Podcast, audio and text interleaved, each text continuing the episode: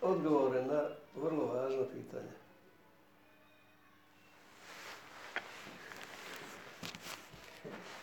Jeste li se ikad zapitali kako to, kako to, da se u našoj zemlji koja se zove kršćanska zemlja još uvijek uči da je majmun, da je čovjek nastao od majmuna.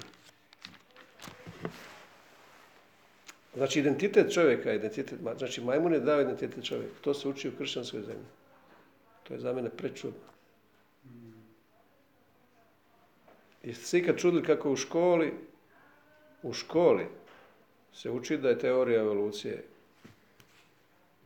prava teorija, iako se ona zove samo teorija. I ako neko se pojavi da uči o kreacionizmu, onda ga smatraju čudakom i, smijavaju ga. To je čudno. Nije li čudno da najbolji znanstvenici, najuspješniji znanstvenici ovoga svijeta su sastavili se u Švicarskoj u CERNu, tamo traže kako je stvoren svemir. Traže taj Higgsov bozon, tu Božju česticu. Umjesto da pogledaju postanak 1.1 gdje piše kako je to Bog stvorio. Znači oni, glavna teorija da to bio neki Big Bang, a istina je da je to bila u stvari mala riječica bude. I troše ogromne milijarde da to spoznaju. A mi znamo iz Hebreja 11 da piše mi, mi smo zaključili, mi smo spoznali zato što smo čuli riječ da je sve vidljivo stvoreno od nevidljivog. Nije li to čudesno? Kako je to moguće?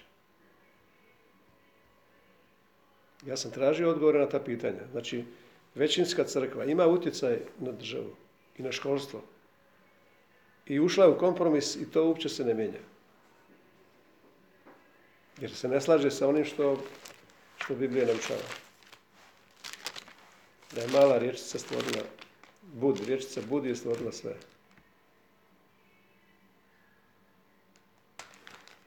Ali skandalozno je da je majmun dao identitet čovjeku. Ja sam današnju poruku nazvao kurikulska reforma. Nepravilno je što kod nas zadnjih godinu dana i možda i dvije govore o reformi obrazovanja kao kurikularnoj reformi. Ta riječ kurikularna je nepravilna. Latinska riječ kurikul znači tijek. Kad negdje trebate zaposliti, vam traže kurikulum vite, životopis vaš, tijek vašeg života. Znači nije kurikularna, nego kurikulska kurikulska reforma je ispravno. A u drugom prijevodu kurikul znači nacrt učenja, odnosno plan i program obrazovanja. Oko, oko čega se lome koplja u našoj državi. I ja vidim da to neće biti dobro. Ali ja vas uvjeravam da će glas milosti napraviti totalnu revoluciju i da će biti prava kurikulska reforma od glasa milosti. Zato što će glas milosti donijeti pravi identitet.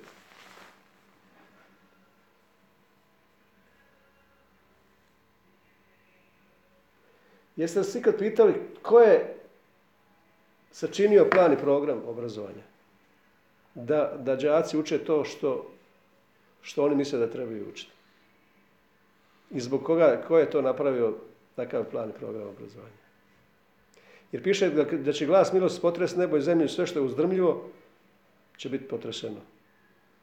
Tako da će biti potrešena i ovakav plan i program obrazovanja, 100%. Ja sam uvjeren u to.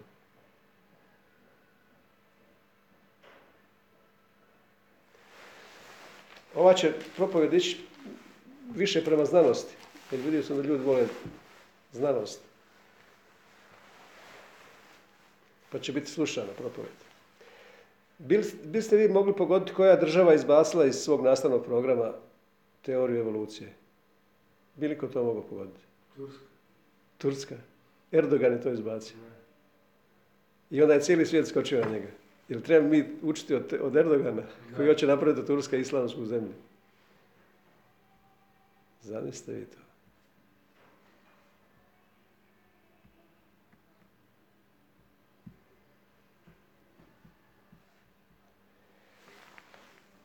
Vidjet ćete ko stoji iza ovoga plana programa obrazovanja.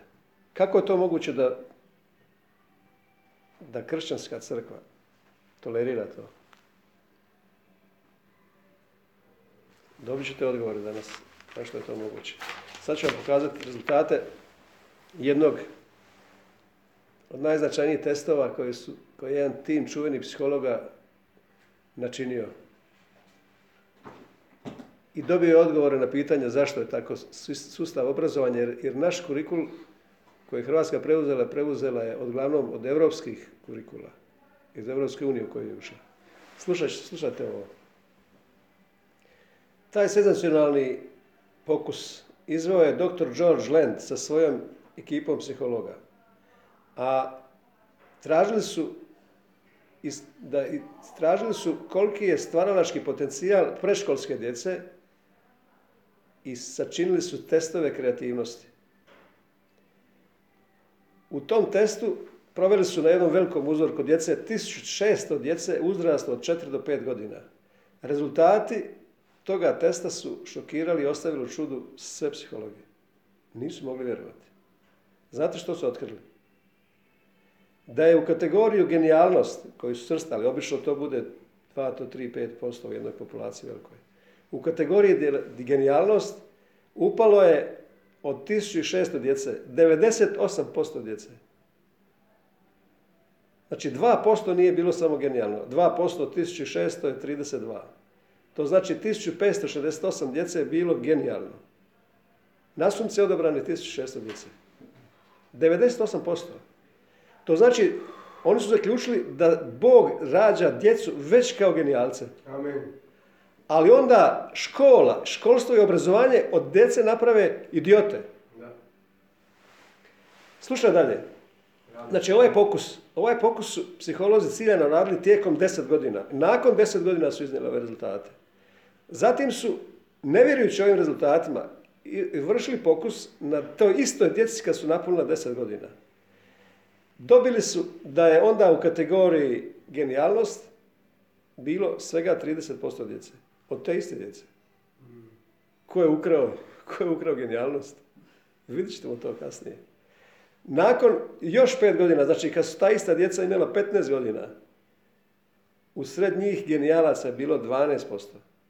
A onda su te iste godine izabrali na sunce odrasle ljude, isti broj, i pronašli su da statistički u jednoj velikoj populaciji 1600 odraslih ljudi koji nisu ta djeca, se našlo da ima 2% genijalaca.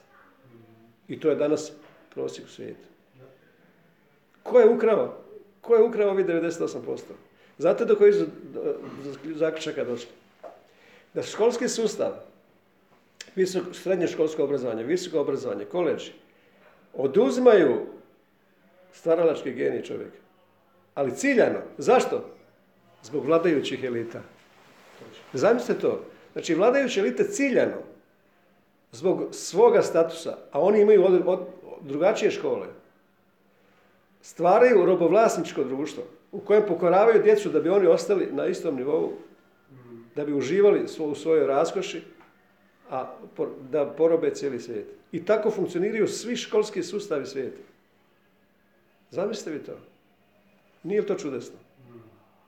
Zbog, za potrebe vladajuće klase i elite. Znači, pazi ovo. To je nacionalni sustav ispiranja mozga koji je stvorila pljačkaška elita da bi pokorili svijet. I sad pitanje, taj George Land koji je vodio taj eksperimente, on se pita sada kako možemo, kako možemo mi obnoviti taj stvaralački potencijal kod čovjeka. Kaže, postoje blokade u spoznaji, ali on kaže da taj stvaralački potencijal, genijalnost u čovjeku svakom, ostao je, ali zamućen i ugušen. I čuči u svakom čovjeku. Samo ga treba iz, izvaditi na, na površinu. I onda je on istraživao zbog čega se to događa. Slušajte sad ovo.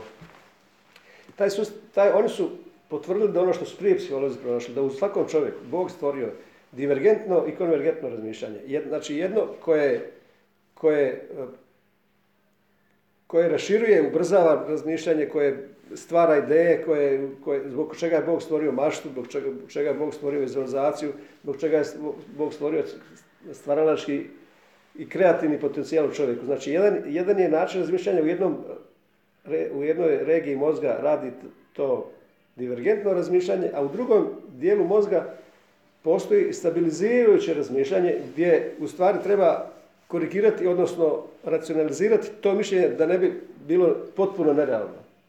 Razumijete? Znači jedno je stabilizirajuće, jedno je ono koje raširuje um, koje, koje mašta, koji služi za razvoj, a drugo je ono koje, koje treba da ne odletiš previše, da treba racionalizirati. Razumijete o čemu se radi? Mhm. Znači, to su, međutim, što se dogodilo? Slušaj ovo.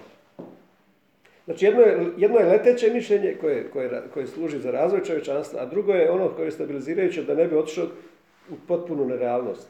I to je normalno, tako treba djelovati. Međutim, što se dogodilo? Sustav obrazovanja, slušaj ovo. Sustav obrazovanja kakav je nametnut je stvorio dogme i utvrde gdje je taj konvergentni način razmišljanja, taj koji stabilizira, je postao potpuna kontrola i kritika ovoga mišljenja. Onoga mišljenja koji služi razvoju čovjeka.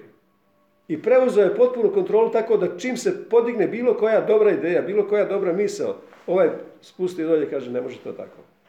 Na onom vidljivom planu to su uglavnom ove riječi. Probali smo ranije, to ne radi. Na primjer, i doma kaže, to je glupa ideja.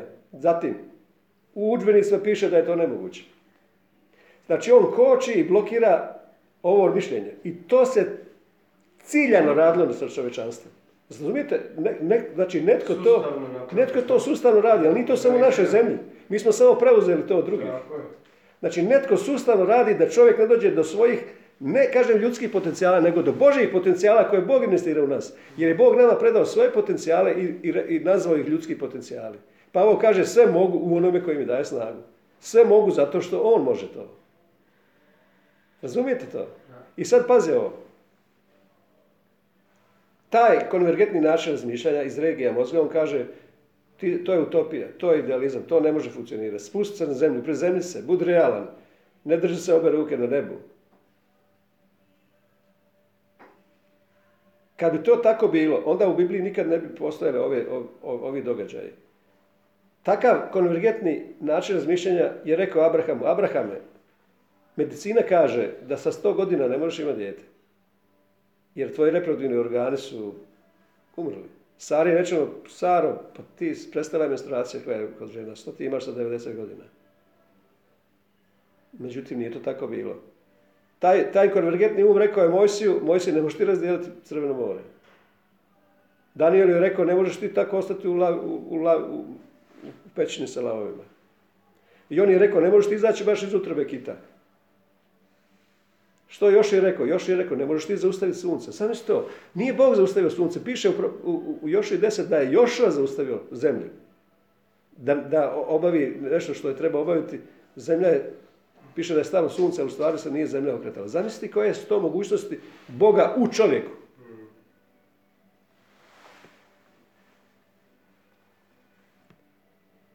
Šadra, Čemeša, Čabed, Nego. Kako se vi možete izveziti u, žar, peći? A nije opeklo se ništa. Kako je, kako je Ivan, apostol ljubavi, izašao iz, iz vrelog ulja? Kako je to moguće? Kako, je, kako su Pavlu rekli, ej Pavle, vi si to otrovna zmija na ruci.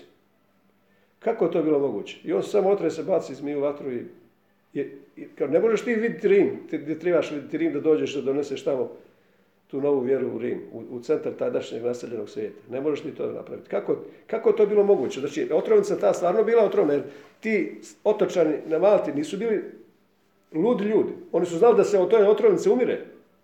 Kako je Pavao mogao, kako je Pavao mogao ostati živ pored kad ga otrovnica ugrizla? Zato što je ta život u riječi koje je njemu Isus rekao, vidit ćeš Rim, je jača od toga, od uzročno posljedične veze u zakonu grijeha i smrti ovoga svijeta. Zato što on znao da je život duha u Kristu Isusu jači, oslobodio ga od zakona grijeha i smrti. Znači on je živio u toj stvarnosti. Zato što je jači život u toj riječi koju je on primio od svih vidljivih okolnosti.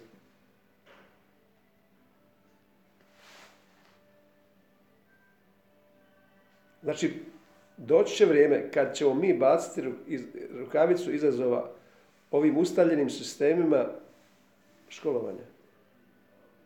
Božja riječ, glas milosti će izvršiti kurikul reformu, kurikulsku reformu. Ja to uvjeravam, ako to izgleda da je to gorušično zrno, najmanje od svih sjemena. Ali će postati veće od svih stablo megadendron koje će pružati hlad cijeloj regiji. I ljudi će se čuditi. Ljudi će se čuditi tome.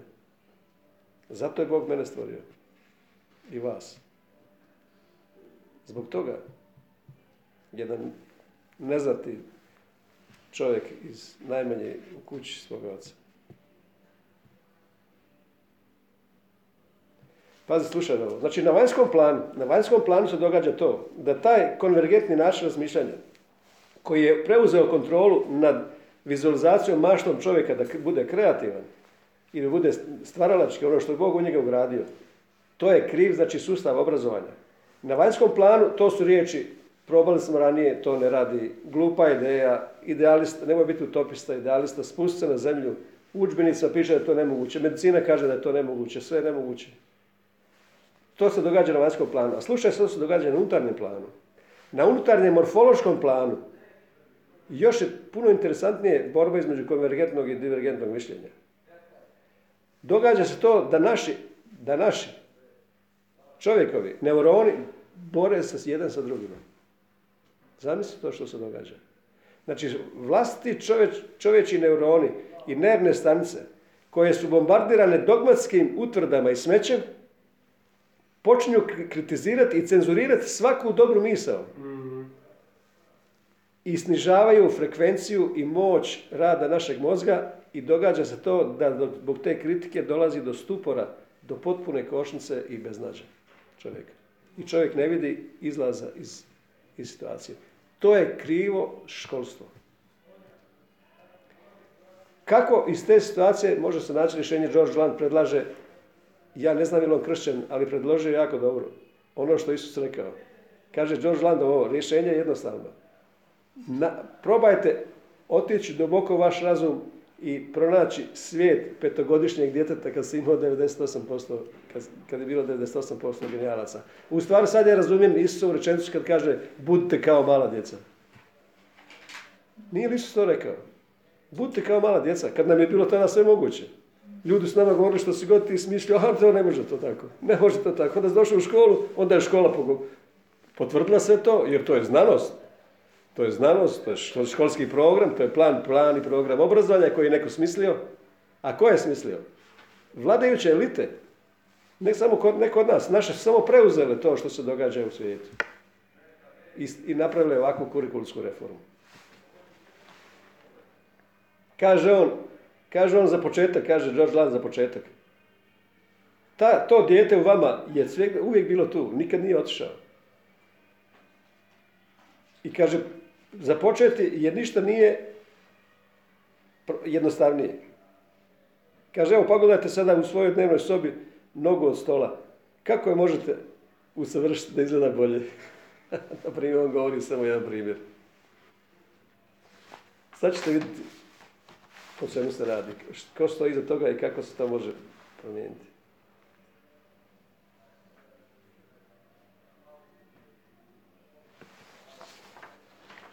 Slušaj, evo.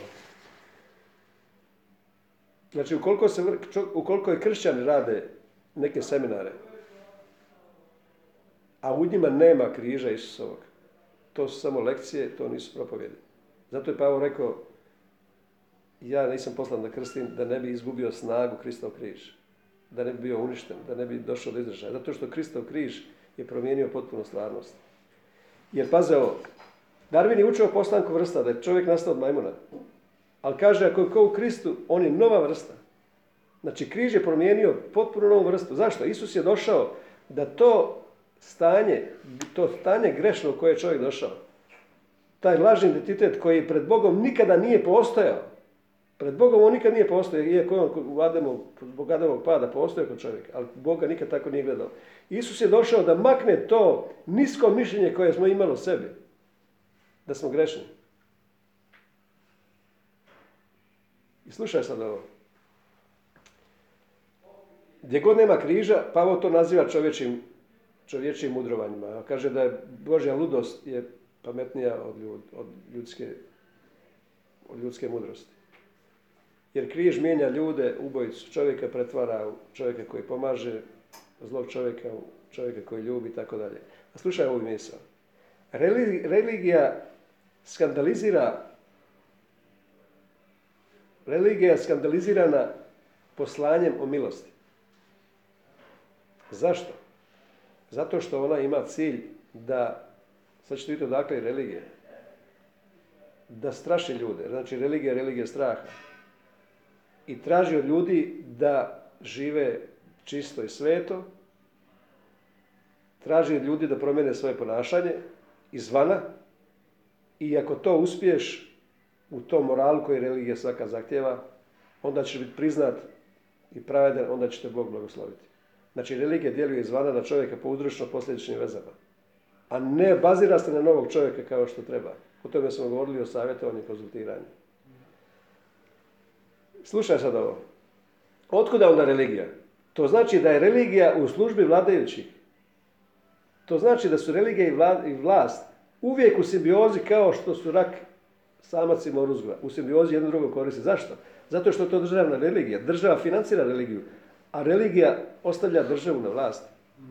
Da, da, da, manipulira sa ljudima. To radi svaka religija, svugdje. Jer sve religije su iste. Znači sad znamo odakle, odakle to dolazi. A Bog djeluje iznutra. Ja sam stavio, ja sam danas postavio blagoslov za danas jednu rečenicu. Ako razbiješ jaje izvana, život prestaje.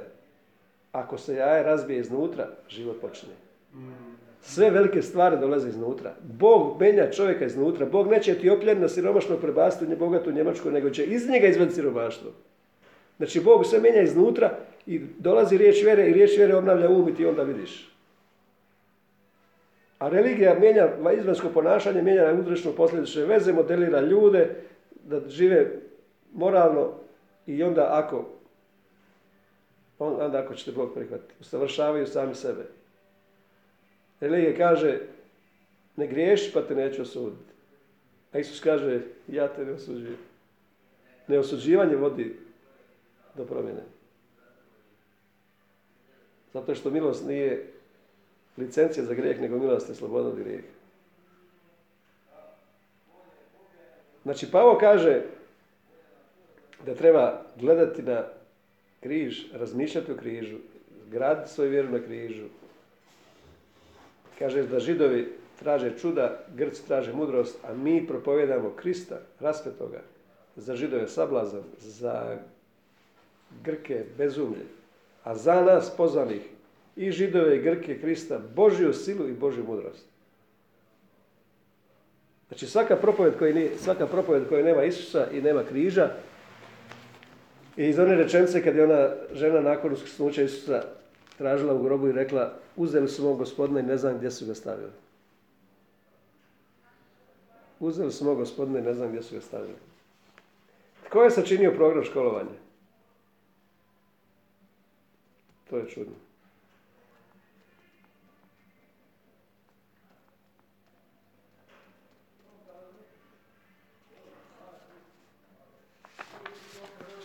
Slušaj ovo.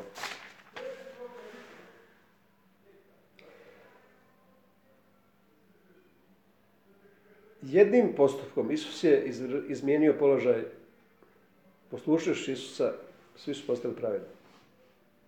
Jednim, jednom nepravilnom misli koju je Adam primio, cijelo čovječanstvo je otišlo u promašaj, u lažni identitet. Jednim postupkom, jednom misli. Isus je sve doveo svjetlu. Bili smo tamo, sada smo svjetlo gospodine. Slušaj što ovdje kaže. Da postojanje tame se nalazi samo u sili obmane, varke i prevare. Ljudi se nalaze u ropstvu samo zato što žive u lažnom identitetu. Koja iz Božje perspektive ne samo da ne postoji, nego nikad nije postojala. Otuđeni su od Boga, piše Efežarima, u svom vlastitom razumu. I ne znaju da su pomiren s Bogom i da je pala era Adama potpuno razapeta s Kristom, još prije postanka svijeta, prije nego što se pojavio grijeh, Bog je imao rješenje za grijeh. Jer je zakladno prije postanka svijeta.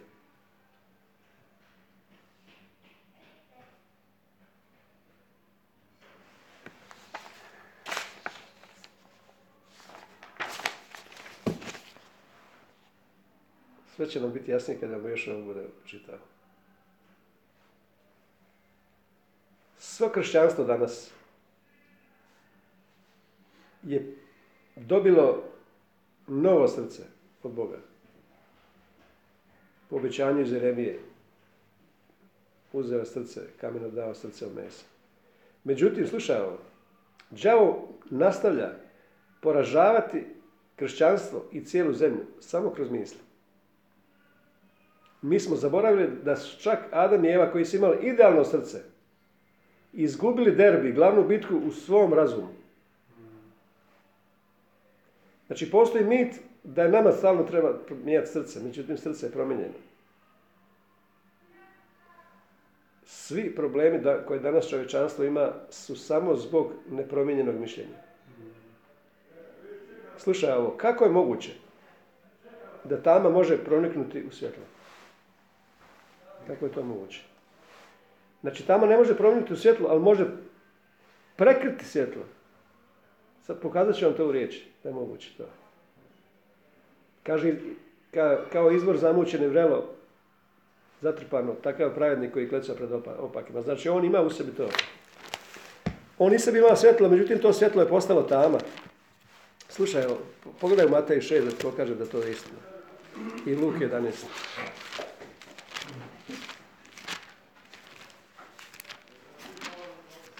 Matej 6.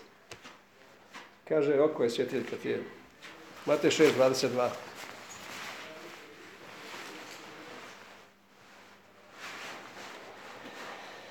Kaže, oko je svjetiljka tijelu. Nepravilan prijevod. Svjetiljka, kaže, kaže izreke 20-27, piše, svjetiljka, svjetiljka Božja je duh čovječi. Svjetiljka Boga je duh čovječi kroz kojeg Bog gleda u dubine srca, u sve prostorije i pretkomore srca. Znači, pravi prijevod je oko, da je oko svjetiljka tijela, a ne tijelu. Tijela, znači kroz, kroz koje čovjek gleda. Kao što je duh svjetiljka od Boga, tako je oko svjetiljka tijela. Zato bude li oko zdravo, čitavo će tijelo biti u svjetlu, ali ako ti je oko bolesno, čitavo će tijelo biti u tami. Postane li tamom svjetlost, slušaj ovo, postane li tamom svjetlost koja je u tebi? Znači svjetlost je tebi, ali postala je tamo. Šta je to? Grčka riječ skoto znači neznanje, odnosno neviđenje istine. Znači laž. Laž je prekrila ono, ono svjetlo koje se nalazi u čovjek. Piše, slušaš piše, postane li tamo svjetlost koja je u tebi već? Kolika će biti tama? Slušaj ovo. Znači, kako tamo može proniknuti u svjetlo?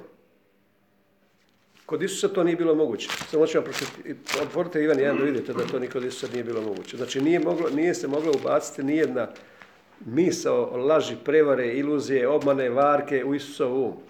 Slušaj što piše u Evanđelju po Ivanu. U početku bijaše riječ, riječ bijaše kod Boga, riječ bijaše Bog, ona u početku bijaše kod Boga, riječ je, riječ je logos u grčkom jeziku, muški, muški rod. Sve je kroz riječ nastalo i sve što postoji, nijedna stvar što postoji nije postala bez Isusa. U, Isus, u Isusu bijaše život, 1.4, i život bijaše svjetlo ljudima. I svjetlo svijetli u tami ovoga svijeta, i tama ga ne obuze, nikad nije pobjedila. Znači tama ga nikad nije obuze. Znači Isus kaže on meni nema ništa. Znači nijedna Isusova misao, ni, Isus nije dopustio nijednu misao da, da, bude, da, da, da laž prekrije istinu koja je u njemu. Tama ga nikad nije obuzela. Međutim, mi smo se rodili u ovome svijetu potpuno krivo su nam ušli, krivo su nas odgajali, mi smo potpuno rođeni krivo. Odnosno, rođeni smo ispravno, ali, ali smo odrastali u krivim našim razmišljanjima. I od naših roditelja i od škola, a pogotovo kada je došla škola i obrazovanje, plan, plan i program obrazovanja. Mi, pazimo, mi smo rođeni kao Nema nijedne bolje priče za ovo što ja propovedam cijelo vrijeme kao priča o ružnom pačetu i prekrasnom labudu. Mi smo svi rođeni kao prekrasni labudovi u ovome svijetu. Ali nekim čudom smo se svi našli sa rođenjem zbog neke čudne greške. Našli smo se svi u štali, odnosno u nekom prostoru tamo gdje su, gdje, gdje u, u, dvoru, u dvorištu ovoga svijeta, gdje su nam, niko nije nam rekao ko smo. Niko nam to nije govorio. Niko nam u školi nije rekao, e vi ste prekrasni labudu. Niko nam od roditelja nije to govorio. Niko nam to nije govorio. Mi smo odrastali s tim, sa, sa, sa grešnim načinom razmišljanja, sa mentalnim sklopom da smo grešnici i da smo ograničeni. Mi smo odrastali s tim. Niko nam to nije rekao. Dok nam Isus to nije rekao. Dok nije Isus došao da, da nam kaže da smo zaboravili tko smo da nam kaže, i da nam kaže tko smo, da smo isti kao što je On. I kad smo toliko obnovili um, kad smo toliko obnovili um da ljubimo sve ljude, onda vidimo sve ljude kao labudove. Ako ti misliš da si ti labud, a svi ostali su nešto drugo, još, nije, još nisi došao do toga. Pa ovo kaže, ja nikoga, ja nikoga ne smatram, ne gledam više po tijelu. Znači, na, naša misija je da mi kažemo ljudima, svi vi ste prekrasni labudovi, još rođeni u ovome svijetu. I rođeni ste kao labudovi. Niste postali onog dana kad, kad se ogleda u vodi, kad se ogleda u Kristu, kad se ogleda u riječ, niste toga dana postao to, nego se od uvijek bio. Vjera ti je samo dala naočale da, da vidiš u taj svijet. Nisi vjerom čudesno postao to. Slušaj sad ovo. Znači, kako je bilo moguće da tama pronikne u svijet, u svjetlo? Moguće je, isto kao što se đavo pobjedio Adamo i Evu, koji su bili po prirodi svjetlo Božije. U njih je on posijao misao sa, sa tamom, sa DNK koja je imala tamu u sebi. Od jedne jedine misli. A Evi je rekao, zar vam je Bog to rekao? Zar vam je zaista Bog rekao? Bićete kao bogovi. Od jedne misli. Od jedne jedine misli se pokvarilo cijelo čovječanstvo. Od jedne misli. Zato što je razum jedinstveno polje bitke čovjeka. Jedna misla vas može odvesti u blagoslov, a jedna misla vas može misla uvesti u probleme. Zato trebamo slijediti za procesima našeg mišljenja, što je veoma važno. Adam je doveo cijelo čovječanstvo u smrt. Primio je samo jednu nepravilnu misao. A naš razum svaki dan, kroz naš razum protiču milijoni misli ideja. I mnogi od nas ne razlikuju što dolazi od Boga, što dolazi od druge strane. A moraš raspoznati da od Boga dolazi samo savršeni poklon. Od Boga nikad neće doći nešto što je strah, što je briga, što je tjeskoba. Isus kaže u Matej 6, ne primajte tjeskobnu misao, ne izgovarate tjeskobnu misao. Znači sve ono, sve ono što je, sve ono što je konvergentni način razmišljanja poništio, divergentni, odnosno maštu, vizualizaciju i kreativnost i stvaralaštvo. Sve ono kako, što funkcionira u ovome svijetu je suprotno onoga što nam Pavao kaže u 2. Korinčana 10.5. Da mi obaramo mudrovanja i, i, razumne zaključke koje dolaze, koje se, koje se podižu protiv poznavanja Boga i, i onoga ko smo mi u Bogu. I sve zarobljavamo pod poslušnost Isusa koja smo postali savršeni. Znači, zbog poslušnosti Isusa, jedan pravedni postupak Isusa je učinio nas savršenim. Kao što je jedan nepravilni, nepravilni postupak Adama učinio cijelo čovječanstvo da ove probleme. Snagom njegove volje postali smo sveti, piše Hebrejima. A poslušnošću svi su postali pravedni. A svi, znači da su svi to. Znači, suprotno toga što konvergentna misla radi, što školstvo radi. Pavo kaže, mi zarobljavamo i stavljamo sve pod poslušnost Isusa kojim smo postali pravedni. Zarobljavamo svaku misao koja se podiže protiv našeg poznavanja Boga. Ko je Bog i ko smo mi u njemu. Znači, Bog nam je dao, kad smo, kad smo došli u suglasnost da smo nanovo rođeni, jer uskrsnućem Isusa svi su nanovo rođeni, mi smo nanovo rođeni još davno, ali smo saznali u trenutku kad nam je neko rekao i kad smo po te riječi koje nam donijela vjeru povjerovali. Sa tom vjerom dones, Bog nam je dao dar razlikovanja duhova koji je ugrađen u naše biće novog tvorenja. I mi smo sposobni razlikovati što u nas sije duh sveti, što je misao duha, a što je misao našeg tijela. Misao tijela je smrt, misao duha je život mir. Znači u prvom momentu može biti to vrlo teško. Kao što ste rekao kako je primila Carolyn Lift u vijest. Ali ti onda znaš što je misao duha. Da, da, li to dolazi od Boga? Piše jako od Boga dolazi samo savršeni poklon, samo uvijek ohrabrenje, uvijek mir, uvijek radost, uvijek savršeno nešto dolazi od Boga. Znači, nemojte primati misli koje u sebi nose DNK smrti ili poraza. Jer smo mi, mi smo već pobjedili u Kristu. I nas đavo ne može basti u nokaut ukoliko su mi izgradili temelj svoj na dovršenom dijelu Isusa koji je temelj milosti. Što je dovršeno Isusovo djelo? Jer ako to ne učinimo, onda će naš um biti kao kolodvor u kojem dolaze misli svakakve. Biće kao frankfurtski aerodrom koji svaki 8 sekundi je avion. Ako ne razlikujemo to.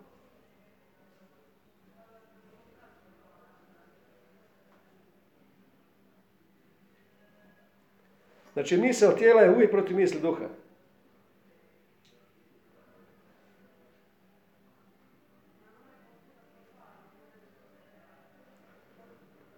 Kaže, kaže da je Juda u Ivanu 13 piše da je u Judi prije nego što izdao Isusa piše da je Beble Kotos đavo zabio zapaljivu strijelu u prije nego što je to.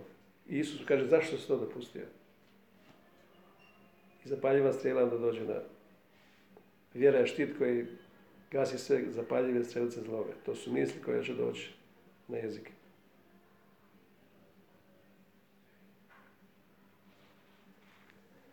Podložite se preobražaju koji se događa obnovom uma, koji čini Duh Sveti.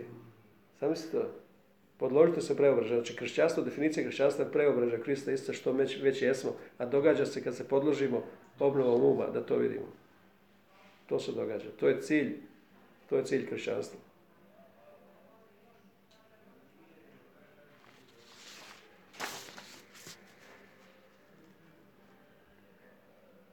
Znači, teologija, religija je stvorila utvrde u, u glavama ljudi da su ljudi grešni po prirodi. A Isus je došao da nas oslobodi od tog niskog mišljenja koje smo imali samo u sebe od tog lažnog identiteta. Ali taj mentalni sklop je ostao, ostao još u čovječanstvu sve do danas, iako on nikad u Božoj perspektivi nije ni postojao. Ko je za to kriv? Religija i školstvo, državno školstvo, zato što su simbiozi. Zamislite to, jedni drugi podupiru, jer religija, kad, kad, kad dođe glas milosti o identitetu čovjeka, religija gubi posao. Religija nema što raditi tu, jer ona bazirana na strahu, na, na utvrdi grešnosti čovjeka. Moj grijeh, moj grijeh, moj preveliki grijeh. A što će biti za državno, sa državnom sustavom obrazovanja? Sve će se iz temelja promijeniti. Sve će se iz temelja promijeniti. Greška je samo bila, pazio, greška je bila u umu. Greška je bila u umu. Ja vam govorim, nije greška u srcu. U srcu nije greška. Kršćani, svi su dobili novo srce, ali još uvijek mentalni sklop. Zbog krivih načina propovijedanja, zbog, zbog zakonika, zbog moralista, zbog propovijedanja morala u crkvi, umjesto propovijedanja identiteta u Kristu. Samo da vam pokažem gdje, zašto je problem uvijek u mislima. Ajmo proći kroz nekoliko stihova. Kološan 1.21. Nekoliko stihova ćemo proći. Da vidite to. Kološan 1.21.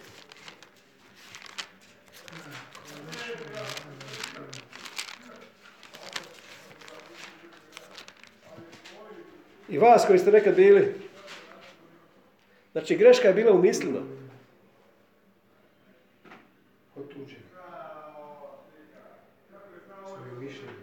Svojim mišljenjem. Znači mišljenjem, otuđenim mišljenjem. Ajde pogledaj Efežanima 4.17 i 18. 4.17 i 18.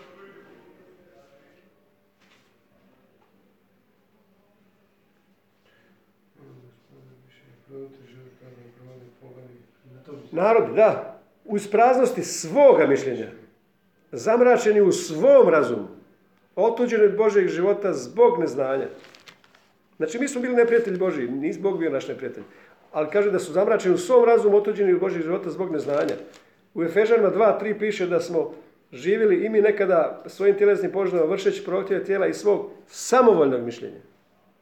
A ko je stvorio to mišljenje? Mi smo ubačeni u taj svjetski sustav u kojem je to pripremljeno, da, da, ne, da ne spoznaš istinu ko si ti. Sve je tako konstruirano vladajuće elite, religije koje oni manipuliraju, je, koriste, ovi financiraju njih, a ovi održavaju njih kroz, ško- kroz, kroz, zvanični, kroz zvaničnu znanost i sustav obrazovanja. Pazite, najveći znanstvenici svijeta istražuju milijarde, ne znam da ste vidjeli u podzemlju CERN koliko to milijardi košta. Kad one akcele- akceleratore imaju i one čestice koje ubrzavaju, stvaraju neke neke sustave kako bi izgledao svemir prije nego što je nastao. Ali piše u izrekama da, da su glupi oni koji odbijaju riječ. Znači to su ispred zna- znanosti naj, najuspješniji, najznamenitiji znanstvenici cijelog svijeta. Pred Bogom ispadaju glupi. Zato što su odbili riječ. Samo da su pogledali prvi stih Biblije vidjeli bi kako je Bog stvorio sve. Bog reče i sve se stvori. On reče i sve posade, piše u psalmu. Ja, a mi vjerom doznajemo da je ovaj svijet vidljivo da sve stvoreno bilo. I, i, riješeno sve. Bez ikakvog. I onda te pitaju gdje je dokaz. Ali piše u sljedećem stihu, vjera je dokaz. Znači ja vjerujem, ja sam to čuo i povjerovao. Ja znam kako je to. A oni istražuju zato što su glupi. Zašto su glupi? Odbijaju riječ. Imaju tu, imaju riječ da, da im je neko rekao, onda ne vjeruju. I ti kad budeš, kad govoriš o kreacionizmu u našoj zemlji svugdje, smijavaju čovjeka koji govori o kreacionizmu. Nego svi smatraju da je majmun dao identitet čovjeku i da je čo, znači čovjek je kao majmun. Jer je nastao od njega. A sve religije su bezuspješne zato što identificiraju čovjeka sa nekim drugim čovjekom. I pokušavaju usavršiti samog sebe ono što je već Bog učinio. Šta piše u 2. Korinčama 4.4? Da vidimo to. 2. Korinčama 4.4. Ako je pokrivena radosna vijest, pokrivena je onima koji propadaju. Onima koji je, ma je Bog ovoga svijeta. Postoje oslijepio što? Znači postoji nevjernička pamet. Ako postoji nevjernička pamet, postoji vjernička pamet. Kaže u Izaiji 55, vaše misli nisu vaše, moje misli. Va- vaše misli nisu moje misli. Ali sad Pavo kaže, mi imamo Kristovu misao. Koji je slika Božja.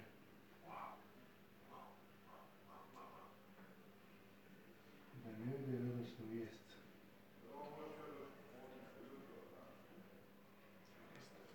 Ajmo vidjeti druga Korinčana 11, 11, 3, taj stih iz prošle propovedi koji je bio najjači stih iz prošle propovedi.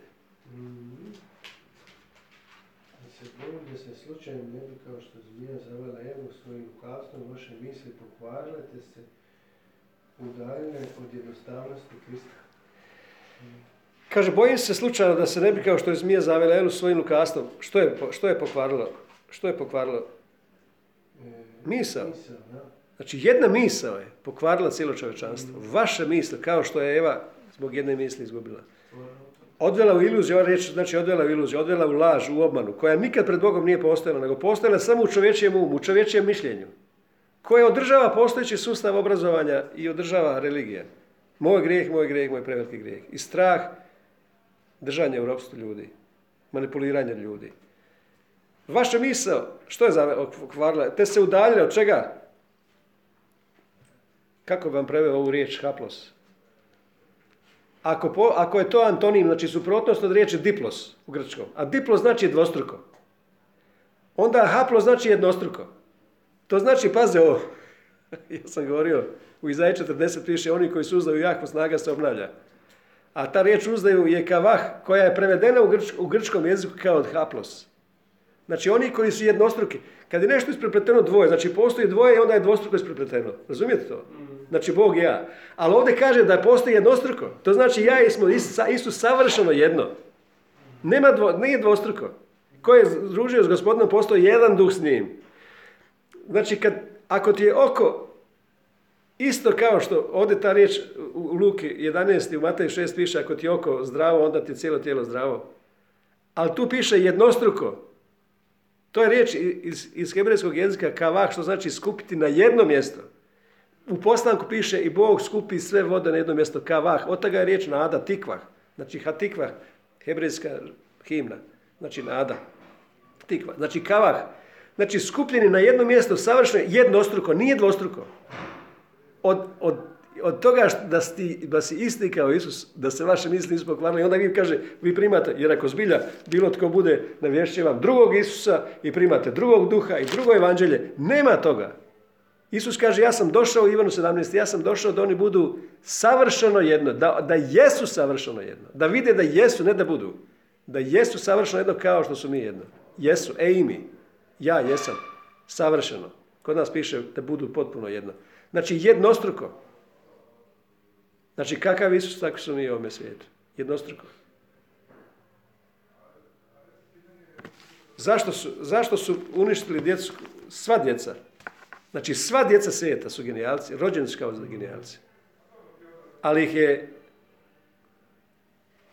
sustav obrazovanja doveo do, sa 98% na 2%. Zamislite koji je to skandalon.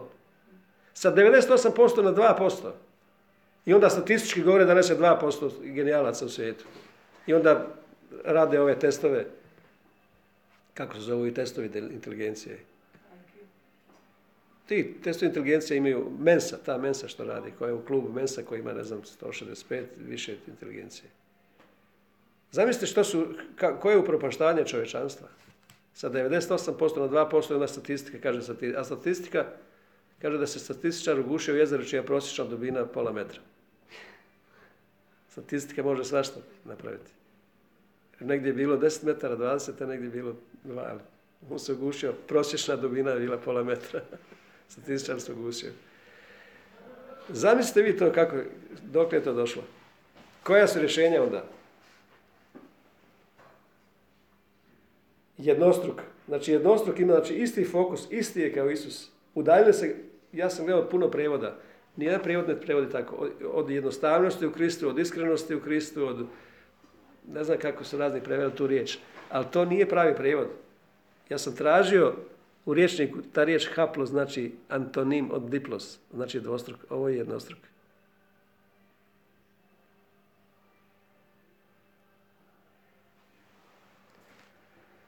A pogledaj što piše u Luk 11. To će jednom obraditi, sjedu propovjeć samo o tome obraditi, zato što je ovo jedna toliko složena, složena usporedba što Isus govorio. Luka 11.33. Nitko svijeć kad je užeže ne stavlja u skrovište ili podvarčak, nego na, svjet, na svjećnjak da ima do svjetla oni koji ulaze. Tvoje je oko svjetiljka ne tvome tijelu, nego tvoga tijela. Zamislite koji je to obrat, koji je obrat. Ja sam mislio da je oko svjetiljke mome tijelu. Tako što sam, to je pisano tu. Ne, nego svjetiljka tvoga tijela je oko. Tvoga tijela je oko. A ne da oko svjetiljka u tijelu, nego tijela oko. Tijelo, naš misao, naš, naš sustav vjere gleda kroz to. Bog, da nam Bog treba dati prosvjetljene oči našeg srca.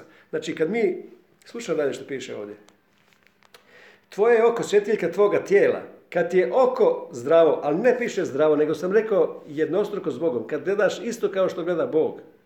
Psalam 36 kaže, tvojom svjetlošću mi svjetlost vidimo. Zato pa ovo kaže, on gleda iz Božje perspektive. Ja nikoga više ne gledam po tijelu. Kad počneš gledati iz Božje perspektive, onda je sve svjetlo Božje oči su da vide zlo. Znači, Bog, vide, Bog sve vidi dobro. Zašto? Zato što on sve savršeno učinio. Samo u ljudskim mislima to nije dobro. Pavo kaže, ja znam i siguran sam da nema nič, ničega nečistoga. Zamislite to. Ja znam i siguran sam. Pavo puno puta govori, zar ne znate? Zar ne znate? A neznanje tama, skotos, ista riječ. Neznanje i tama, grčka riječ, ista, ista riječ. Ja znam i uvjeren sam da nema ništo nečisto samo po sebi, nego samo onome koji misli da je nečisto je nečisto, a okaljani su mu razum i savjest. Znači, bila je nečista savjest, bio okaljan razum. Isus je došao da svojom krvlju očiti našu savjest da imamo svjesnost o pravednosti, što Daniel napisao, ako je smo dobili svjesnost o pravednosti, onda smo dobili izvrsnost. Znači, potpuno druga percepcija čovjeka koji ja sam izvrstan. Ja imam izvrstan duh, kao što Daniel prorok piše, imao je izvrstan duh. Imao je hiper eksperizu na grčkom, kao ispalo bi da ima vrlo odličan. Postoji riječ vrlo odličan. Iznad odličan. Savršen. Ekscelent. Ekscelencija duha. Reći vam poslije zašto, zašto, to, zašto Daniel to ima. I kako to ugrabiš, kao što je Daniel ugrabio to, kada je napisao ostaje bez teksta. To je Božje mišljenje nama, koje mi prihvatimo sebi. Ono što Bog o sebi misli, to, To je pravo, to, to je pravo ja. Ja sam to što Bog o meni misli. Greška, grijeh je sve to da ne mislim o sebi to što Bog o meni misli. No, to je promašaj u koji je Adam ušao. Tvoje oko svjetiljka tvoga tijela. Kad je oko isto, isto vidi kao, istom fokusa kao što Bog. Cijelo tvoje tijelo, rezultat, rezultat toga, tijelo je u svjetlu, znači misao, misao je, misao, moj sistem moga vjerovanja i misli je, dobio sam od Boga da vidim kao Bog. I tada moje oko gleda kao što gleda Bog. Znači potpuno uzročki posljedice su ovdje u originalnom tekstu zamijenjeni od toga što sam ja mislio. Znači rezultat toga da ja, moja misao, dobio sam misao kao što Bog ima misao i vjeru kao što Bog ima vjeru. Tada je rezultat toga da ja gledam kao što Bog gleda. A ne obrnuto kao što sam ja prije mislio. Ako ti je oko bolesno, znači ja, ja sam mislio da je oko, da je moje oko izvor svjetlosti. Ja sam to mislio. Međutim, kad sam dobro čitao, kad jednom budemo razglabali ovaj tekst ovdje, vidjet ćete što Isus mislio. Ovo je jako teško za razumjeti. Slušaj što ovdje piše. Kad ti oko gleda kao što Bog, to je rezultat toga da sam ja dobio od Boga svjetlo i misao i vjeru kao što ima Bog, da onda vidim tako. Tvojom svjetlošću ja vidim svjetlost, a ne tamu. Bog ne vidi tamu, nego tama je postojala samo u ljudskom umu, u začaranom ljudskom umu. Onda piše ovdje dalje, ali ako ti oko bolesno, nije riječ bolesno, poneros. Poneros znači zli duhovi, poneros. Poneros pneuma. Poneros znači da je zlo, odnosno začarano. Ako je oko začarano, znači kod ljudi je oko začarano, prevareno, u iluziji, u varci. I oni vide stvarno sasvim drugčiju stvarnost. Zašto? Zato što nemaju otkrivenje, otkriveno znanje, jer čovjek je padom pao iskustveno znanje gdje se kretao po principima svojih pet čula koji su donosili informacije njegovu razumu i on se kretao u iskustvu. I svaka generacija pokupila iskustvo od prethodne i uvećavalo se ljudsko znanje na osnovu eksperimenata, pokusa i ljudi su zaključivali to. Ali to je sve izvana. Bog radi iznutra. Iznutra dolazi otkriveno znanje koje onda obnavlja um, gdje je glavna bitka. I ako sam ja dobio otkriveno, otkriveno znanje, onda objava, 119. psalam kaže objava, otkrivenje riječi, prosvjetljuje moj um. Pavao kaže, Bože, prosvjetljuje oči moga srca da vidim, da uvidim to što ti vidiš.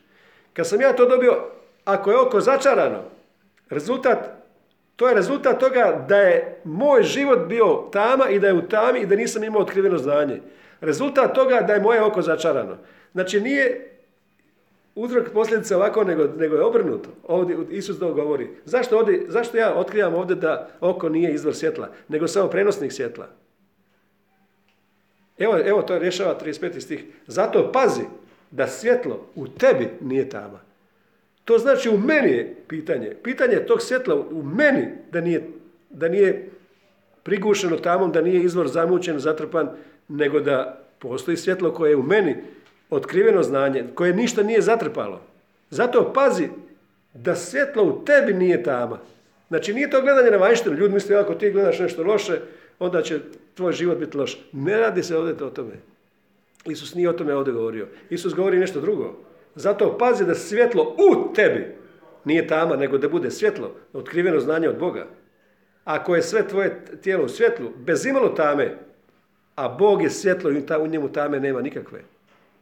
Nema u njemu zasjenjenja zbog sjene, zbog mijene. Ako je u tebi Bog svjetlo, ako ti vidiš, završeni u sebi vidiš da je Krist u tebi, očekivana slava i dovršeno njegovo djelo, ti vidiš da si potpuno savršen. I vidiš da svi drugi savršeni ljudi. I ti počneš gledati rezultat toga svjetla koji je u tebi, rezultat da onda to oko koje gleda na cijeli svijet je, je vidi sve svjetlo. Znači oko, jer je rezultat toga što se nalazi u tebi, ovo je pitanje procesa mišljenja. A ne fizičkog tijela, ako ovdje piše somatos, pitanje procesa mišljenja kako ti gledaš na stvarnost. Onda će sve biti u svjetlu kao kad te svjetiljka obasava svojim sjajem, ali to dolazi iznutra. To dolazi iznutra, ne izvana. I onda će, doći, onda će imati svjetla oni koji ulaze, gdje ulaze? Ulaze u kraljestvo. Kad ti počneš tako gledati i govoriti ljudima da su oni prekrasni labudovi, jer ih vidiš tako, to je, to je došlo iz otkrivenog znanja. To je došlo što Pavo kaže, ljubav Kristova potpuno ovladala nama. Da kad pravilno rasuđujemo, onda vidimo da kad je jedan umro, svi stari ljudi su umrli u njemu. Zato da onda živi ljudi ne žive više svojim vlastitim životom, nego zamijenjenim životom. O tom Pavo govori. Znači, zamijenjenim životom, pazi ovo. Mnogi misle oni su kao spašeni na novorođeni i onda Bog proizvodi htjenje i djelovanje, ja mogu, ja mogu živjeti tako da Bog proizvodi htjenje i djelovanje i čekam da Bog proizvodi htjenje i djelovanje. Ali ne razumiju, i ja to prije nisam razumio, ja nisam razumio da je Isus zamijenio moj život. Ja, jer mnogi ljudi onda razmišljaju da su oni kao stari čovjek i, i onda Isus dolazi i donosi htjenje i djelovanje onda, onda živi kroz mene. Ne, radi se o tome da je stari čovjek umro. Ja automatski Isus zamijenio i, i živi u meni zamijenjenim životom, to jest svojim životom. Znači potpuno on živi svojim životom, ne živim više ja. To isto ono, to ovdje što piše u 2. Korinčana 5, nakon toga što je Pavo rekao, zato ja nikoga ne gledam kao starog čovjeka po njegovom ponašanju, nego gledam svakoga kao i nova vrsta koja je nastala u Kristu. Nova vrsta. Ako je ko u Kristu nova vrsta, nova institucija, novi život. To isto što u Galačanu 2.20 Pavo rekao, živim, ali ne više ja. Ja sam mislio da to piše da ne živim više ja kao stari čovjek. Ne, nego ni novi čovjek. Zašto? Zato što je potpuno zamijenjen život. Isus živi u meni, isprepleo se taj život potpuno njegov moj. Ne, živim, ali ne više ja. Ne samo ni ja, novi čovjek. Neovisan. Nego združio sam se Isusom i Isus živi u meni. Život koji provodim živim vjerom njegovog Sina Božjega koji je umro i uskrsnuo za mene. Inače ako pravednost dolazi po zakonu, da je Hristos uzalud umro. Znači živim, ali ne više ja. Znači to je jedan zamijenjeni život koji je rješenje, koji je rješenje ovih svih problema koje je školstvo donijelo. Idemo ćemo još korak dalje. Ovo ćemo, ovo je, ovo je, ćemo raz, razjasniti jednom o, ovome oko što je svjetlo tijela. Posebno, ovo je, ovo je jako, jako bitna riječ s kojim mi očima gledamo na stvarnost. A to je rezultat otkrivenog znanja i obnovljenog našeg uma koja je onda donijela novi pogled na stvarnost. Znači, ti, ja sam prošli put rekao, kad čovjek te skandalizira nečim, ili kad te uredi, ili kad te razočara, ili bilo što, ljubav je gledanje čovjeka onakvim kakav on stvarno jeste i u toj situaciji. Znači, ti se okreneš se iz toga, nema kritike, nema čuđenja, nema uzročno poslije, to je zbog toga, zato što, to je zbog toga. To je vraćanje na staro. Nego gledati ga kao novog čovjeka, savršenog, i slati mu informacije i impulse ko je on. Jer u duhu, duhu nema razdaljine. Ti govoriš ko je on. U sred tog razočarenja, u sred skandala, u sred bilo čega, ti govoriš čovjek ko je on. Mada on ne mora biti tu. To je ljubav. Ljubav je gledati ljude onakvima kakvi oni zaista jesu. Uvijek, u svakom trenutku. To je ljubav. To je ljubav koju nas Bog ljubi. Tako mi vidimo. Znači, zamijenjeni život radi se o tome. Zbog toga je Pavao, pazi ovo, zbog toga je Pavao, hajde pogledaj, prvoj Korinčanima.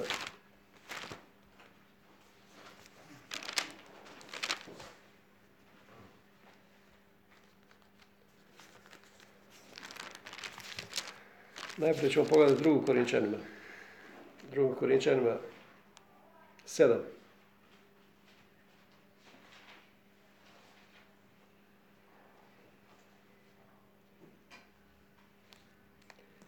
Što kaže kod nas u prijevodu 12.7?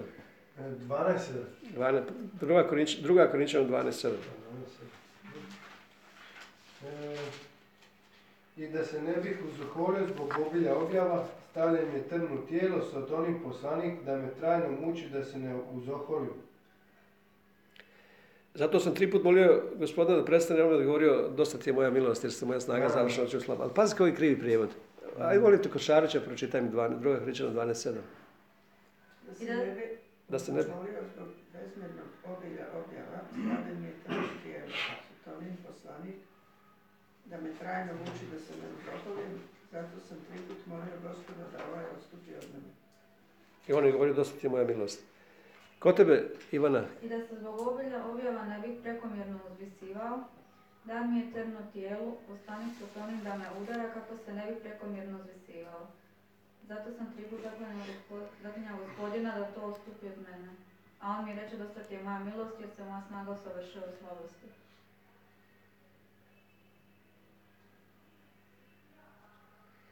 Pazi ovdje što piše, znači potpuno je krivo.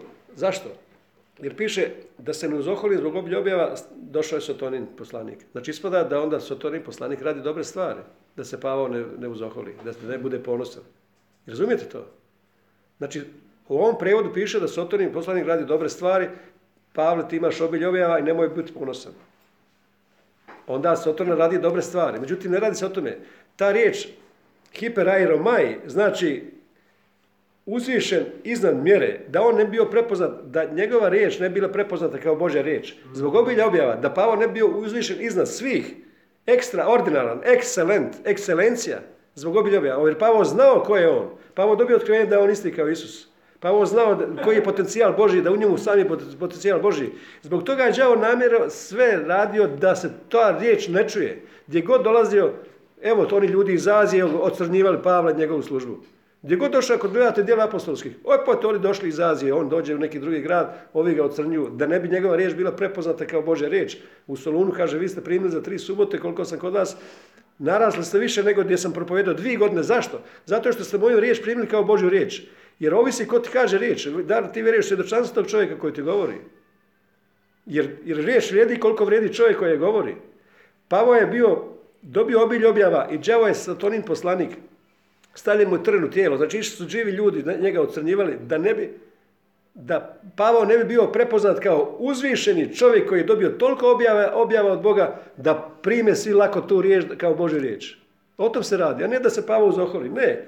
Na engleskom sam gledao above, above measure, znači iznad mjere, exalted, overmuch, znači uzvišeno ono, kao što je Bog, pa- Bog je Pavla uzvisio i, i, i bio uznesen u nebo i govorio neizrecive riječi, dao mu devet tajni, znači sve to je bilo, cilj je bio da, da ljudi ne čuju to što Bog ima, te veličanstvene stvari koje Bog ima u čovjeku i Božjem potencijalu koje je Bog stavio u čovjeka i onda, onda ga nazvao da je ljudski to potencijal, a to je bio Božji potencijal. I onda piše dosta ti je moja milost. I slušaj što Pavo kaže u 1. Korinčana 15.10. Otvorite sad tu 1. Korinčana 15.10. Znači, ta, što je milost? Znate što je još jedna definicija milosti? Definicija milosti je da je to Isus u nama. To je milost. Milost je Isus.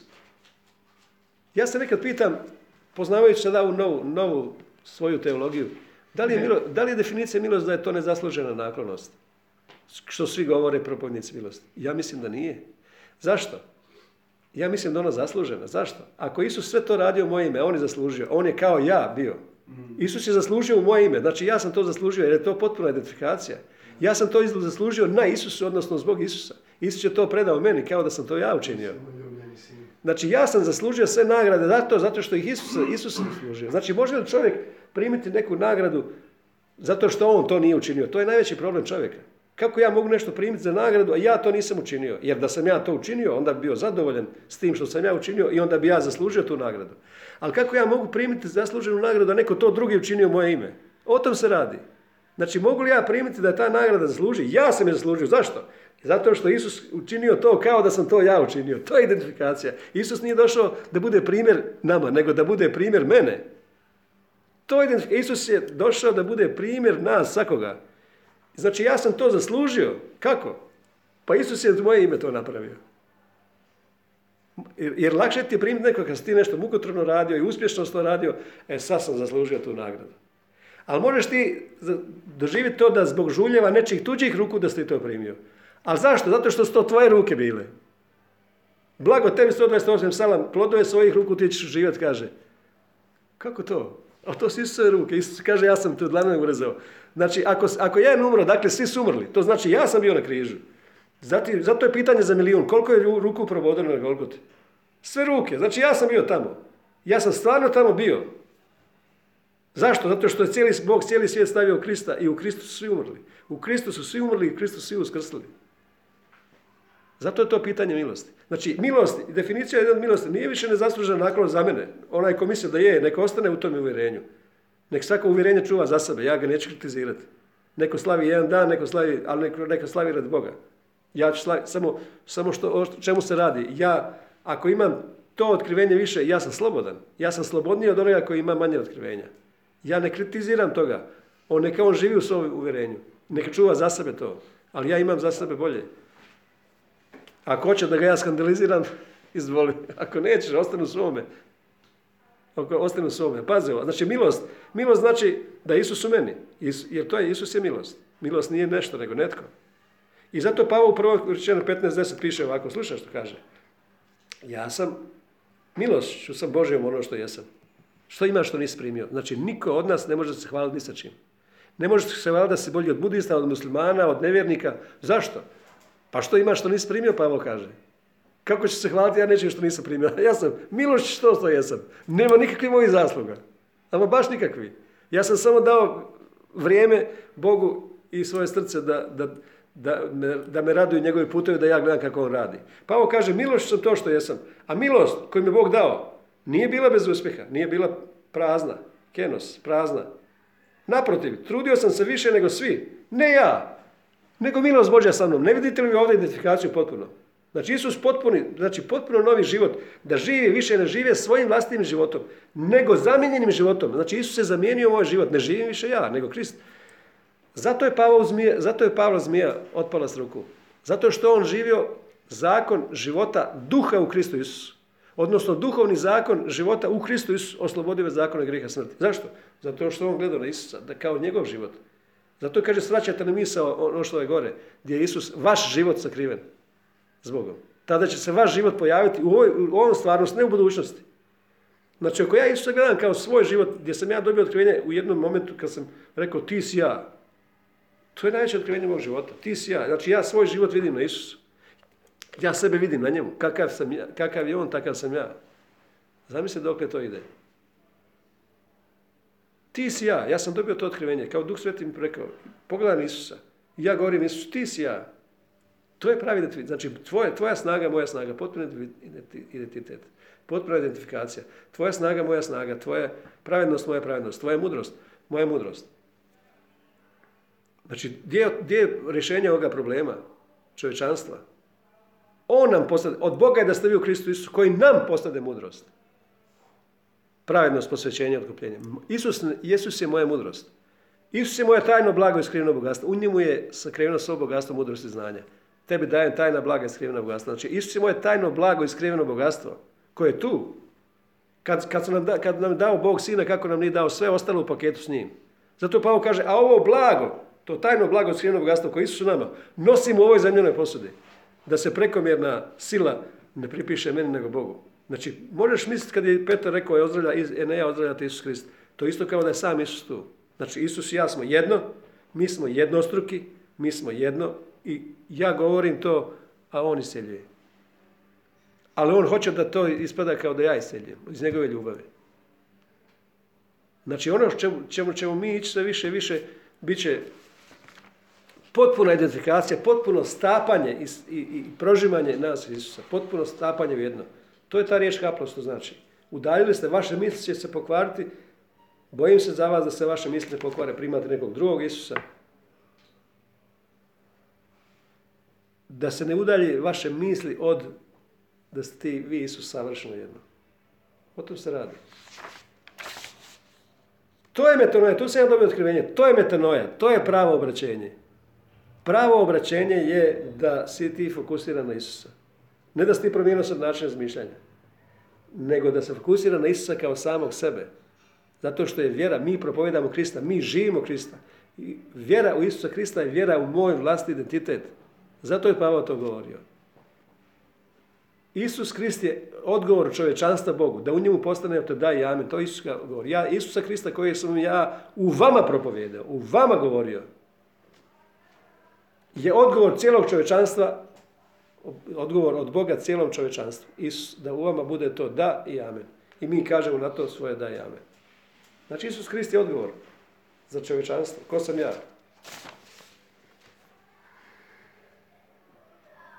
Evo sad ću, vam, sad ću vam pokazati to zašto ta riječ koja je pogodila Danijela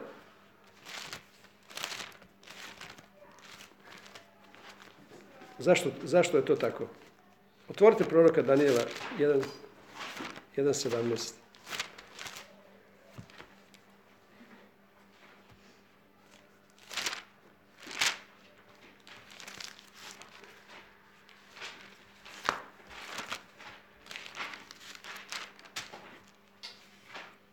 jedan sedam, jedan, jedan sedamnaest, da, jedan sedamnest, više.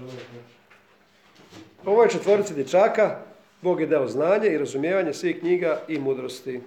Znači, Danielu, Šadraku, Mešaku i Abednego. Samo ime Daniel znači, Bog mi dao da ispravno prosuđujem. Dao mi dao razlikovanje duhova. Da vidim ko je Bog, ko su ljudi i ko sam ja. Zamisli to koji ti Daniel imaš prednost u odnosu na nas. Znači, ma da, ova, ova riječ, znači znanje, ma da, znači unutarnja spoznaja ili pravo otkrivenje. Razumijevanje znači haskil, odnosno inteligencija za uspjeh. I mudrost, hokma, klasična riječ za mudrost. Daniel razumijeva viđenje. Zamisli je, što, je, što je Bog njima dao. I deset puta su bili vrsni od svih, piše 20 deset puta su vrsni bili svi od pročelnika maga. Od pročelnika maga su bili glavni, deset puta izvrsniji. Sad pogledaj što, što piše u 6.4. Daniel 6.4. Slušaj to. Daniel se toliko isticao svojim izvanrednim duhom.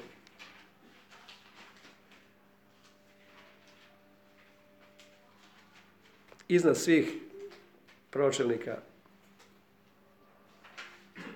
maga koji su došli, koji su došli, koji je on, Daniel Školova, koji su došli pokloniti se Isusu kad se Isus rodio. Znači došli su ti pročelnici kojima je Daniel govorio kad će se roditi Isus. I oni su došli i potvrđivali kralje na tom području. I došli su cijela svita, pripremali su godinama sve te darove koji su donijeli Isus. Daniel se isticao, isticao tolim izvanrednim duhom. Rekao sam da ta riječ jatigir, jatigir, izvanredni duh, ovo su prijevod te riječi koje sam našao u riječniku. Onaj koji nadmašuje sve, onaj koji iznad svih, onaj koji je nadmoćan, koji je izvrstan, koji je izvanredan, koji je superioran, koji je ekstraordinaran, koji je excellent, koji je ekscelencija. Ali nije to mašal, riječ mašal isto kad čitaš izreke, znači mašal onaj koji ima superiorni misao da vlada na svim. To je iz izreka iz psalma 8. kad kaže dade mu vlast na dijelima ruku svojih. Znači, Bog je dao čovjeku vlast, mašal, na dijelima ruku svojih, sa superiornim umom. I sad ću vam nacrtati samo da vidite kako izgleda ta riječ jatir. Jatir, jatir, kako izgleda ta riječ na hebrejskom, na ivritu kako izgleda. Ovako.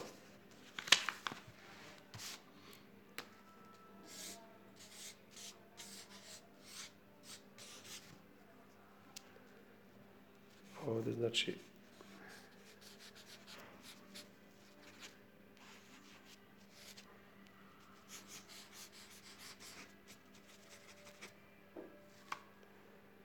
i ovdje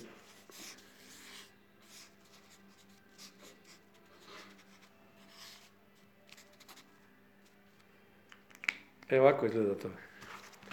Jatir, znači to je, to je ruka ruka, križ, ruka, glava. Znači čovjek koji ima otkriveno znanje, znači on će, on će biti lider glava, čovjek koji misli o žrtvi na križu, znači to su dvije ruke, dvije ruke probodene na križu, jer tav je križ, a jud, jud, jud, tav, jud, glava. Znači čovjek koji ima otkrivenje o Isusovom dovršenom djelu na križu je, je promoviran da bude izvanredan da bude glava na svim. Koji misli o dovršenom Isusovom djelu na križu. Tako je ta riječ napisana na hebrejskom jeziku. Dvije probodene, vidite ovdje dva klina, dvije probodene ruke na križu. Kako je to? Rabini o tome govore, ali oni uopće to ne vide. Oni uopće ne vide toga Isusa tu. To znači imati izvanredan duh. To je Bog dao svakome. Svakome od nas ko, ko vidi tu sluša što će se dogoditi, što će se što će se, u kojem, u kojem mi vremenu živimo. Zbog toga izvrednog duha koji nam Bog dao, zbog, zbog toga što su mi otkopali, to je Boži potencijal koji je u nas stavio Bog. Isus kaže budite kao mala djeca. Zamislite to, 98% djece su genijalci. A odraslih 2%. Ko je to uništio? Neko je smisleno to uništio. ali će glas milosti uništiti to sve što je to dovelo do toga. I slušaj što će se dogoditi. Bog upravo podiže cijelu generaciju ljudi koji će hodati u nenaravnoj sili, istoj koji je imao sin Boži. I to je vrijeme u kojem živimo. živimo. Kada je Bog dao, kada nam dao Bog sina, kako nam nije dao sve ostalo s njim.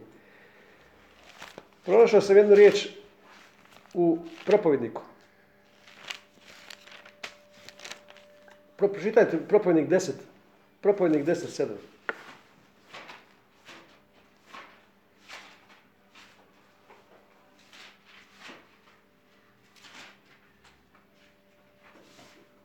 Kaže propovednik 10, 7. Vidjeh sluge na konjima, a kraljeve idu pješice kao sluge. Kako Ivana Kotaja piše, sigurno bolje. Propovednik 10.7 kod mene piše knezovi, nisu knezovi nego kraljevi. Gledao sam da su to kraljevi. Znaš si koja je glupost? Kaže on, ludost, kaže on, šesto stihu. Ludost se podiže na najviša mjesta i veliki zauzimaju niske položaje. Nije li to stanje sada u svijetu? Ima zlo što ide pod suncem, kao prestupak koji dolazi od vladara. Ludost se diže na najviša mjesta, veliki zauzimaju niske položaje. I onda piše, vidi sluge na konjima, a knezove gdje idu pješke.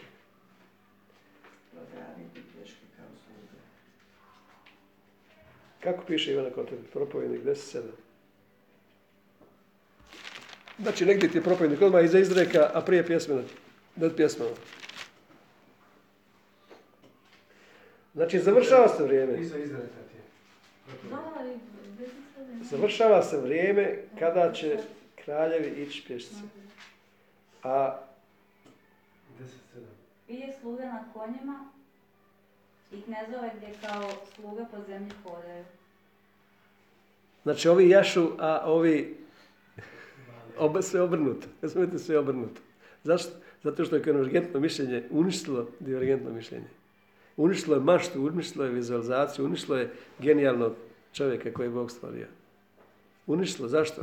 Na zemlji sve, sve se događa, sve događa obrnuto. Da čovjek ne spozna da je labud.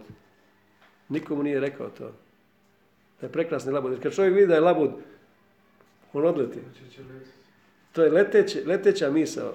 Ova misao koči dolje sputava, a ova misao leti gore u visini gdje je Bog. I sad što će se dogoditi? Znači, Bog hoće podići svoje kraljeve. Bog hoće podići svoje kraljeve. Na koji način? Kroz evanđelje milosti posredstvom otkrivenja svoga sina koji se nalazi u nama.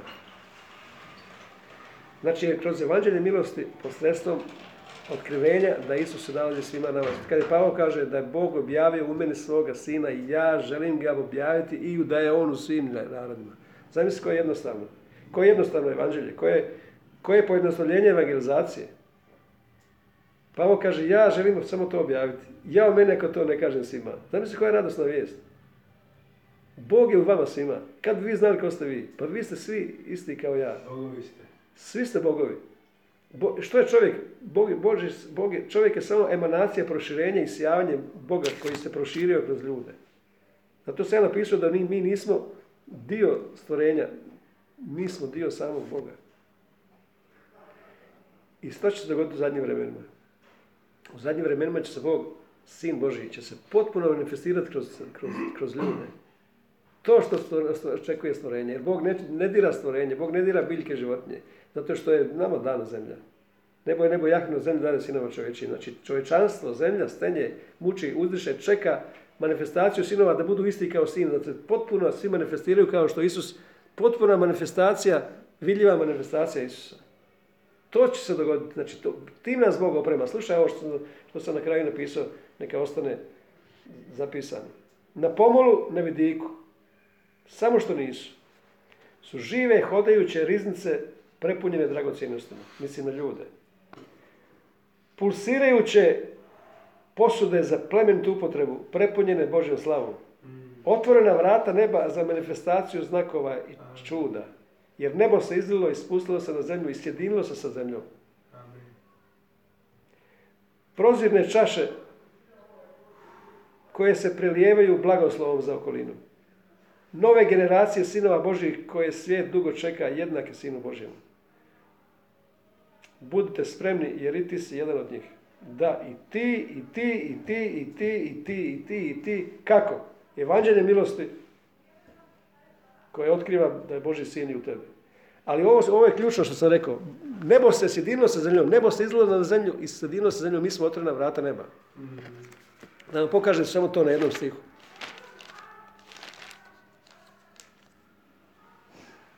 Što je gnosticizam uništio kršćanstvo?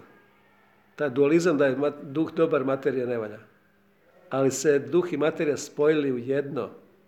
Nebo se izlilo na zemlju i proželo, i proželo cijelo tijelo. Ja sam punina Boga. Punina Boga prebiva u mom tijelu. Razumijete to? Glinena posuda, znači glinena posuda, ovo blago nosimo u glinenim posudama.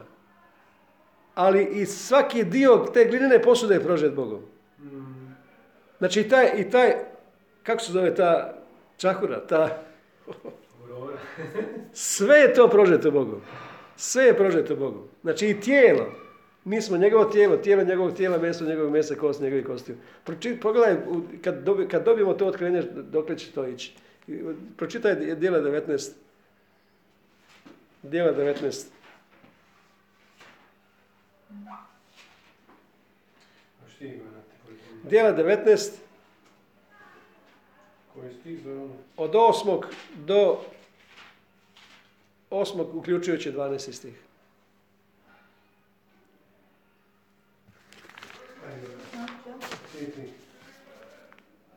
I uđe on u sinagogu te je tri mjeseca smjelo govorio raspravljajući i vjeravajući po kraljevstvu Božjem. No kako neki bijahu gorjeli ne vjerovahu, nego pred mnoštvom govorahu ružno o tome putu, odstupio on od njih i odvoje učenike te je svakodnevno raspravljao u školi nekog tirana. Trajalo je to dvije godine, tako da su svi stanovnici Azije čuli riječ gospodina Isusa i židovi Grci. Neobična čudesa činio je Bog po rukama Pavlovim, tako da su čak i ruci za znoj ili pregače s njegova tijela stavljali na bolesnike, pa su ih ozdravljale bolesti, ostavljale bolesti i izlazili su. Stop. Znači, ovo je tri godine meni Bog govorio da ja napravim. Ja sam se oglušivao. Ovaj stih. Stalno mi Bog govorio dijeli učenika, dijeli učenike. Od onih koji su loše govorili u putu. Kaže Pavao, uđi u sinagogu tu tri mjeseca smjelo govorio, raspravljajući, nastavljajući u vjeri slušalcu ono što se odnosilo na kraljevstvo. Jer su neki bili okorili, odbijali vjeru i loše govorili, zlo govorili o putu. Kako logeo? Pred narodom Pavao prekide s njima, odjeli učenike, te svaki dan raspravlja u školi nekog tirana. To je trajalo dvije godine. Znači u drugom mjesecu će nama biti godina dana. Tako da su svi stanovnici Azije, znači ta mala pokrajina u današnjoj Turskoj, u zapadna pokrajina gdje je bio Efes, Židovi Grci mogli čuti, mogli čuti riječ, mogli čuti. Bog je tako neobična čudesa činio preko Pavlovih ruku. Da, su na bolesnike stavljali marane, rup, rupce za znoj, dijelove odjeće ili pregače, što bi dotakli njegovo tijelo, pa su ih bolesti ostavljale, zli duhovi izlazili iz njih. Ovo što sam ja ovdje htio reći? Da se nebo izlilo na zemlju i spojilo se duh i materija. Kad uzmemo večeru gospodnju, misli to znaju, mnogi raspravljaju. Katolici, protestanti, ne znam nijeko, raspravljaju o tome. Je li ovo tijelo, nije tijelo, je li ovo slika tijela, ili nije slika tijela. Mistici znaju da je ovo tijelo Kristovo, a i moje tijelo, koje je potpuno zdravo. Isus je rekao ovo je tijelo, ovo je tijelo moje, ne duhovno, nego fizičko. Pazi što piše ovdje. Pregače što bi dotakle što? Njegovo tijelo, ne piše duh. Znači sve stvari koje su dotakle Pavlovo tijelo, žena, žena se sa krvarenjem puzila i dotakla se Isusovih haljina. Ali sad se Isus, Isus se proširio, Isus, do- dotakla se znači Isusove odjeće. Isus se sada proširio u sve. Zašto me pogoniš, Pavle? Prvo otkrivenje Pavla da vidio da je, da je Isus i, i, i da su svi Krist. Znači, Isus, Bog se proširio, emanacija i sjavanje Božje slave. Bog se proširio da ne samo da se dotaklo neko, neko Isusovog tijela pa ozdravio, kao žena s krvarenjem, nego sad se dotakao Pavlovog tijela. I to ne, ne njegovog fizičkog tijela, nego odjeća koja je doticala njegovo tijelo. Posuđuju svoju robu nekome da ozdravi. Zamisli to. Znači, prožeto je. Prožeta je odjeća koja nosi, ima ona priča košulja sretnog čovjeka. Prožeta je odjeća koju nosiš, dotle to ide, mater, mater i duh su sjedinili. Nebo se izlilo na zemlju. Koja, znači, Pavao radio sa, sa kožom, sa šatorima. I on je radio to i imao znojnice jer je volio čovjek košarku igrati poslije. Rupce, maravice. Znači sve što doticalo njegovo tijelo. Pavao je biznismen bio. Sve što, ili tad rimsku vojsku je radio one šatore, jer su rimljani trebali one šatore za svoje legije. Znači sve što je doticalo njegovo tijelo, pregače, zamisli, Pavao imao kecelju, pregaču, za rad, radno dijelo, mantil. Trliš. Znači sve što je doticalo Pavlovo tijelo je ozdravljalo. Odjeća. A ne, nije što doticalo duh, nego što doticalo tijelo. Možete vidjeti prožimanje duha i materije. Nebo se izlilo na zemlju. I proželo sve.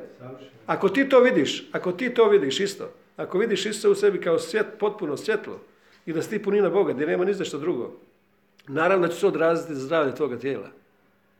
I da će se to širiti na tvoju odjeću. I ko se dotakne toga, bit će ozdravljen. Ne samo da će ozdravljen biti, nego to što se dotaklo njegove odjeće, ozdravljeni su ljudi i zli duhovi izbacivali zli duhove. Ovo je za mene čudesno. To je čudesno. Zato, je, zato ja kad govorim večeri gospodnje, razumi to, nakon deset puta možda ćeš i prije. Razumi da je ovo Isusovo tijelo. Isus kaže ovo je moje tijelo, a ne duh. Ovo je moje tijelo, Isusovo tijelo je zdravo. On je odnio bolesti i bolesti ne postoje. Postoje samo u, u sferi obmane koliko im ti pridaješ važnosti. Znači ljudi, ljudi koji su bolesni, koji imaju potrebu, oni idu iz pozicije da, da im treba isceljenje. Kriva pozicija. Oni trebaju ići iz pozicije da su ozdravljeni u pravoj stvarnosti, da se to treba manifestirati u vidljivoj stvarnosti. Ne da idu iz pozicije da im treba zdravlje. Ne. Treba ići iz pozicije da su pobjedili i da su već zdravi. To je istina. I da se to kroz vjeru, to što vide očima vjere, da se to kroz vjeru manifestira u ovom svijetu. O tom se radi. Ka tome mi težimo. Jer vjera je samo priključivanje toj realnosti koja već postoji. Nama ne treba zdravlje, mi smo već zdravi. To je istina. Istina da smo mi zdravi. Kakav je Isus, takvi su mi. Ali kad ti sa tim svjetlom gledamo iz, u sebi kad vidimo to svjetlo, u njemu je požina, u Kološana piše, u njemu je punina božanstva tjelesno. Po njemu smo i mi ispunjeni puninom Boga. Da budete ispunjeni svom puninom Boga. Znači punina Boga u nama. A gdje punina Boga, Bog ne dijeli krevet sa đavlom u nama. Bog je 100% u nama. Znači svaki dio, svaki dio našeg tijela je u svjetlu. Svaki dio našeg tijela. Svaki naš dio tijela je u svjetlu. Ovo je tijelo moje, ovo je Isusovo tijelo, ali i moje tijelo. Ja i on smo jedno.